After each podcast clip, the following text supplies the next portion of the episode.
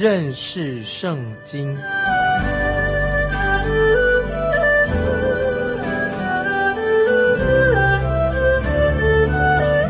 认识上帝的话，把上帝的话带到全世界。本节目是由认识圣经机构和环球广播电台联合制作，欢迎收听。亲爱的听众朋友，你好，欢迎收听认识圣经，我是麦基牧师。听众朋友，我们来看历代志下二十四章第四节。此后，约阿斯有意重修耶和华的殿。我们看到约阿斯慢慢长大的，耶和耶大年纪老了，他死的时候是一百三十岁。显然，他已经没有能力来管理其他的祭司，所以圣殿还没有修复完毕。我们看到约阿斯这个人有没有带动灵命的复兴呢？这个是有争议的，可是我们看到，在他做王的期间，他是很有心，计划要坚持修复圣殿。接下来我们看历代志下二十四章第五、第六节，便召聚众祭司和立位人，吩咐他们说：“你们要往犹大各城去，使以色列众人捐纳银子，每年可以修理你们神的殿。”你们要急速办理这事，只是立位人不急速办理。王召了大祭司耶和耶大来，对他说：“从前耶和华的仆人摩西为法柜的账目与以色列会众所定的捐项，你为何不叫立位人照这例从犹大和耶路撒冷带来坐殿的费用呢？”我们已经知道耶和耶大年纪已经老了。而且祭司们对他们自己分内的工作也漠不关心。接下来我们看第七节，二十四章第七节，因为那恶妇亚他利亚的众子曾拆毁神的殿，又用耶和华殿中分别为圣的物供奉巴利，在这里就告诉了我们，谁该为圣殿的事情来负责任。这个时候，因为圣殿已经残破不堪，所以耶阿斯王就亲自主持这样的事情。接下来我们看八到十节，八到十节。于是王下令，众人做了一柜，放在耶和华殿的门外，又通告犹大和耶路撒冷的百姓，要将神仆人摩西在旷野所吩咐以色列的捐项给耶和华送来。众首领和百姓都欢欢喜喜的将银子送来，投入柜中，直到捐完。这里提到，直到捐完，就是指他们已经得到一切所需用的银子，他们捐出了修理圣殿所需要的银子。接下来我们看第十一节，利未人见银子多了，就把柜抬到王所派的司事面前，王的书记和大祭司的熟员来将柜倒空，仍放在原处，日日都是这样。积蓄的银子甚多，约阿斯王不信任这些银子由利未人来收取，他就做了一个柜子放在圣殿里面，百姓可以将金银投到柜内。今天我们也看到有些教会或者一些机构也用同样的方式，他们就是摆出一个奉献箱，好让会众可以来做奉献。接下来我们看十二十三节，历代志下二十四章十二十三节。王与耶和耶大将银子交给耶和华殿里办事的人，他们就雇了石匠、木匠重修耶和华的殿，又雇了铁匠、铜匠修理耶和华的殿。工人操作渐渐修成，将神殿修造得与从前一样，而且甚是坚固。他们开始重修圣殿，工作已经圆满结束了。接下来我们看第十四节，工程完了，他们就把其余的银子拿到王与耶和耶大面前，用于制造耶和华殿供奉所用的器皿和调羹，并金银的器皿。耶和耶大在世的时候，众人常在耶和华殿里献燔祭。既然已经有了充足的经费，那么就可以重新来制作店里面的器皿跟器具，在店里面可以使用。接下来看第十五节，耶和耶大年纪老迈，日子满足而死，死的时候一百三十岁。这节经文就解释了那些祭司们为什么他们轻忽了自己的职守，因为耶耶和耶大老祭司啊，他已经老了。那么他曾经，他年轻的时候曾经辅佐过王啊的成长。所以没有人能够比他更能够接近这个犹大王。接下来我们看十六节，葬在大卫城列王的坟墓里，因为他在以色列人中行善，又侍奉神，修理神的殿。我们看到耶和耶大他的死，死后备受尊荣。耶和耶大死后，那么就开始了一个新纪元。接下来我们看。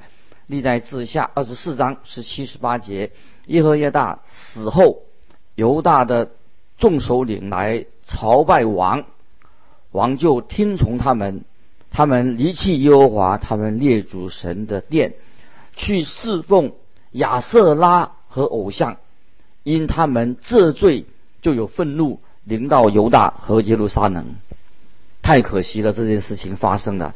当耶和耶大还活着的时候。他们那个时候就不敢去拜偶像，因为耶和耶大他很有影响力。那时候约阿斯王还年轻，也可能他比较容易好说话。可是现在众首领来效忠他的，他们很快的变成又去拜偶像的。我们来看第十九节，但神仍遣先知到他们那里。引导他们归向耶和华，这先知警戒他们，他们却不肯听。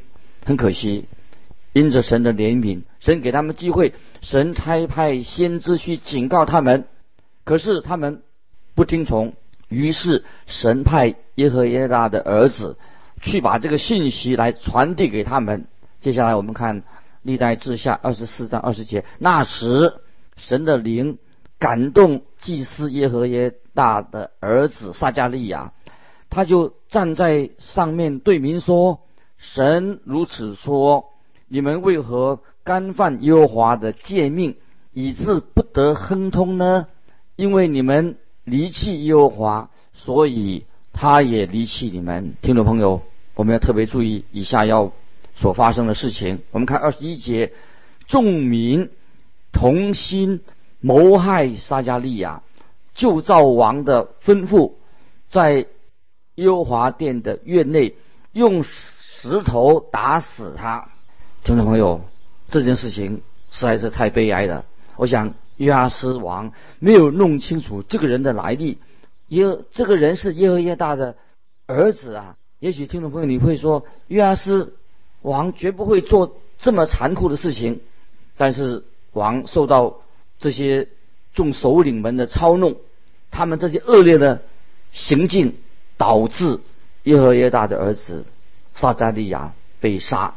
接下来我们看历代之下二十四章二十节，这样约阿斯王不想念撒加利亚的父亲耶和耶大向自己所施的恩，杀了他的儿子撒加利亚。临死的时候说：“愿耶和华。”鉴察深渊，这个垂死的祭司，他呼求神为他伸冤，他愿耶和华鉴察深渊。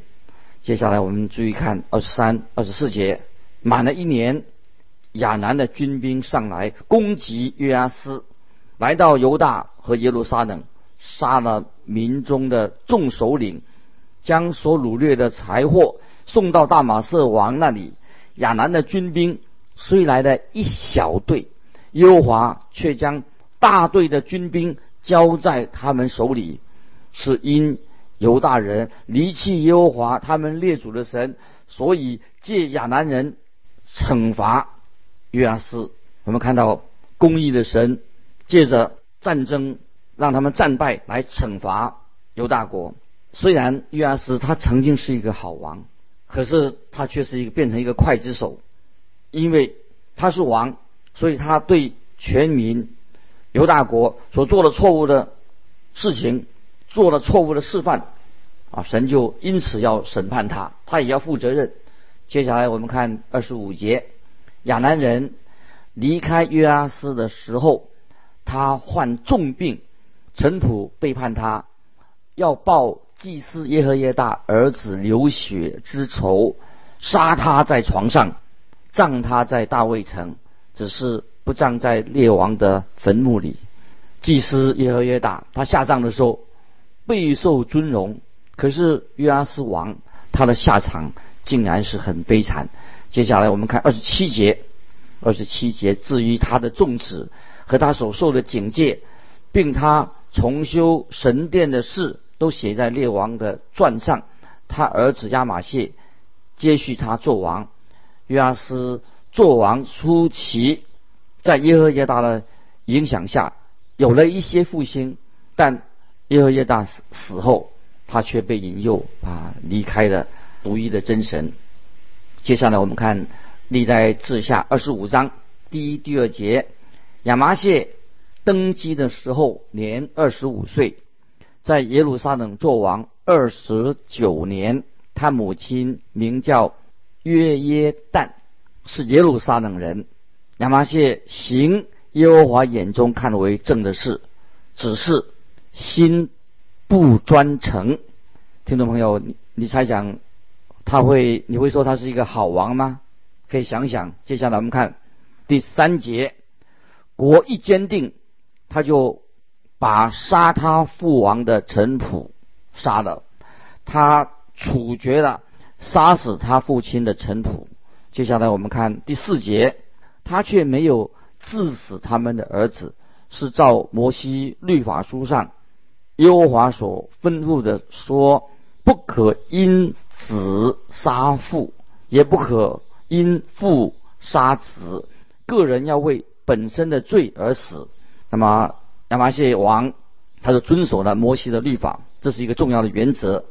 听众朋友，你不会因父母的罪被神审判，你要为自己的罪受审判。也就是说，虽然你有敬虔的父母，你父母都是信耶稣的、信主的，但你不会因他们的敬虔就可以上天堂。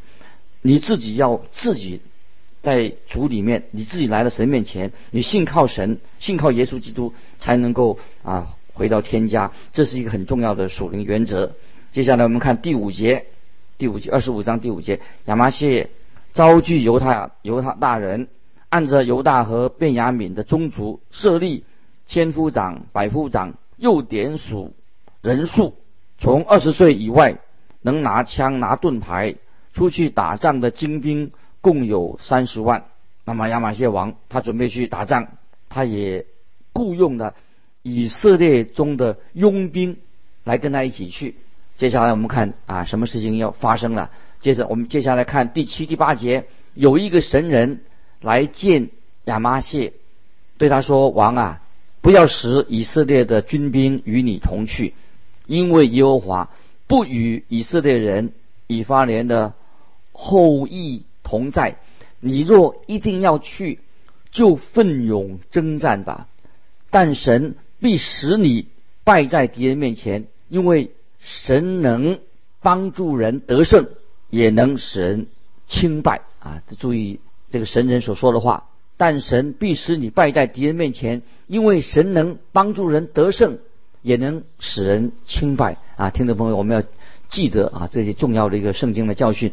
神人出现就劝亚玛谢王要信靠神，因为之前已经有了约沙法王和亚撒王的好的例子，他应该知道神不喜悦。不喜悦犹大人来雇佣以色列人做佣兵。接下来我们看九到十一节，亚麻谢问神人说：“我给了以色列军的那一百他连的银子怎么样呢？”神人回答说：“耶和华能把更多的赐给你。”于是亚麻谢将那从以法莲来的军兵分别出来，叫他们回家去。故此，他们甚恼怒犹大人，气愤愤的回家去的。亚麻谢壮起胆来，率领他的民到。岩谷杀了希尔人一万。我们看到这段经文说明了亚麻谢王他顺服了啊神人给他所说的话，就是他自己的军兵要跟就是犹大人要跟以色列的军兵分开来，送他们回以色列，所以神就使他们战胜了希尔人，在死海击杀了他们。接下来我们看第十四节，亚麻谢杀了以东人，回来就把希尔人的神像带回。立为自己的神，在他面前叩拜烧香。听众朋友，太奇怪了！没有想到亚玛谢王作战胜利了，知道是神的帮助，竟然做出这种愚蠢的事情。由此可见，我们人心的败坏，人类是非常软弱，很容易受偶像这些邪灵带领我们堕落。接下来我们看十五、十六节，因此耶和华的怒气向亚麻谢发作。就差一个先知去见他说：“这些神不能救他的民脱离你的手，你为何寻求他呢？”先知与王说话的时候，王对他说：“谁立你做王的谋士呢？你住口吧！为何找打呢？”先知就止住了，又说：“你行这事不听从我的劝诫，我知道神定义。”要灭你啊！听众朋友啊，注意这两节经文啊，给我们啊得到一个很神的一个教训啊，神的教训这里很严厉。接下来我们看啊，我们知道下接下来这个内战又要发生的。接下来我们看二十五章的十七节，犹大王亚麻谢与群臣商议，就差遣使者去见耶户的孙子约阿斯的儿子以色列王约阿斯说。你来，我们二人相见于战场。亚麻谢王说：“我们两人相见于战场。”他是向美国、以色列挑战。约阿斯对亚麻谢就做了一个比喻。我们看这个比喻是什么？我们来读历代志下二十五章十八、十九节。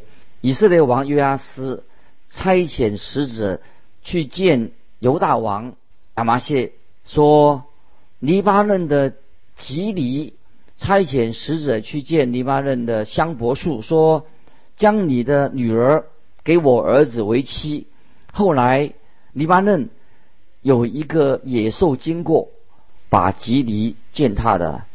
你说：“看呐，我打败了以东人，你就心高气傲，以致惊夸。你在家里安居就罢了，为何要惹祸，使自己？”和犹大国一同败亡呢，那么当然啊，这是一个很讽刺的一个比喻，就是说，意思就是说，如果你好好待在家里，就会安然无事。接下来我们看二十节，历代之下二十章二十节，亚玛谢却不肯听从，这是出乎神，好将他们交在敌人手里，因为他们寻求以东的神，因为亚麻谢王不听神的话。所以神就要审判他。接下来我们看二十三、二十四节，以色列王约阿斯在博士麦擒住约阿斯，就是亚哈谢的孙子约阿斯的儿子犹大王亚麻谢，将他带到耶路撒冷，又拆毁耶路撒冷的城墙，从以法莲直到角门，共四百轴，又将俄北以东所看守神殿里的一切金银和器皿。与王宫里的财宝都拿去了，并带人去为职，就回撒玛利亚去了。对北国以色列来说，好像他们轻而易举就打了一个胜仗。其实这是应验了先知的警告。先知曾经警告南国说：“你行这事，你行这事，不听从我的劝诫，我知道神定要灭你。”啊，这个先知已经在之前说过的。接下来我们看二十七、二十八节。自从亚麻谢离弃耶和华之后，在耶路撒冷有人背叛他，他就逃到拉吉，叛党却打发人到拉吉，将他杀了。人就用马将他的尸首驮回，葬在犹大京城他列祖的坟地里。啊，这是亚玛谢王。因为拒绝的啊，拒绝了先知对他说的话啊，这是他的后果。接下来啊，我们就看到，就是亚玛谢的儿子乌西雅做做王了，做犹大王。这个时候他还是一个少年人。接下来我们看历代志下二十六章一到三节，犹大众民立亚麻谢的儿子乌西雅，又名亚撒利亚，接续他父做王。那时他年十六岁。亚麻谢与他列祖同岁之后，乌西雅收回以路，仍归犹大，又重新修理。乌西雅登基的时候年十六岁，在耶路撒冷做王十二年。他母亲名叫耶可利亚，是耶路撒冷人。我们知道啊，乌西雅他是一个好王啊，虽然他是一个好王，但是他不算这么杰出。那么在他做王的期间，也没有带来的啊属灵的复兴。我们知道北国以色列所有的王没有一个是一个好王，南国犹大啊有几个好的王，其中有五个好王在做王的期间，他们就带来了国家的属灵啊灵命的复兴，也带来了改革。乌西亚王他做王的，在他的任期当中。并没有带来的灵命的复兴，但是他还算也是一个好王。接下来我们看历代志下二十六章第四、第五节：乌西雅行耶和华眼中看为正的事，效法他父亲亚玛谢一切所行的，通晓神末世。撒加利亚在世的时候，乌西亚定义寻求神，他寻求耶和华神。就使他亨通啊！这个经文实在很好。乌西亚定义寻求神，他寻求耶和华神，就使他亨通。今天我们听众朋友，我们也是要寻求神啊！我们来到神面前，我们查考圣经，我们认识圣经，我们也是啊寻求神啊，读神的话，认识神的话。接下来我们看第六节，历代志下二十六六章第六节，他出去攻击非利士人，拆毁了。加特城、亚比尼城和雅什突城，在非利士人中，在雅斯突境内又建筑了些城城。加特城是非利士的一个坚固堡垒之一啊。接下来我们看八到十节，亚门人给乌西亚进贡，他的名声传到埃及，因他甚是强盛。乌西亚在耶路撒冷的。角门和古门，并城墙转弯之处建筑城楼，且甚坚固。又在旷野与高原平原建筑望楼，挖了许多井，因他的牲畜甚多。又在山上和佳美之地有农夫和修理葡萄园的人，因为他喜悦农事。我们知道乌西亚王他非常。喜爱农业方面的事情，他像个农夫，好像一个农庄的主人。从雅什突、亚比尼城和加特到别是巴，整块的地图啊，都是一个丰富啊广大的草原，可以做放牧啊畜牧的施工。那么，直到到上到加密山，是以十个谷在那里。有多产的，是一个大的、广大的一个葡萄园区。乌西亚王他喜欢关于喜爱这些关于农业、农牧的事情。接下来我们看二十六章十一到十三节，乌西亚又有军兵诏书记耶利和官长马西亚所数点的，在王的一个将军哈拿尼亚手下分队出战。族长大能勇士的总数共有两千六百人，他们手下的军兵共有三十万七千五百人，都有大能，善于战争，帮助王攻击仇敌。我们看到这个时候，南国犹大的军力非常强盛。接着我们看十四十五节，乌西亚为全军预备盾牌、枪、盔、甲、弓。用甩石的机炫，又在耶路撒冷使巧匠做机器，安在城楼和角楼上，用于射箭发石。乌西亚的名声传到远方，因为他得到非常的帮助，阵势强盛。所以我们知道，古代战场投掷有投掷车来投掷石头，他们也造了弓箭，不需要用手力啊来人的手来发射，他们还造了大型的弓，使箭能够射到远处。所以我们看到，这是乌西亚王，他负责这个新型的这些战争的武器。乌西亚和其他的好王啊，都是虽然他们是个好王，好王，但是都不是完全人，有他们的缺点。听众朋友，今天我们就到这里啊，做一个告一个段落。欢迎听众朋友，如果你有感动，欢迎你来信跟我们分享你的信仰生活。来信可以寄到环球电台认识圣经。麦基牧师收，愿神祝福你，我们下次再见。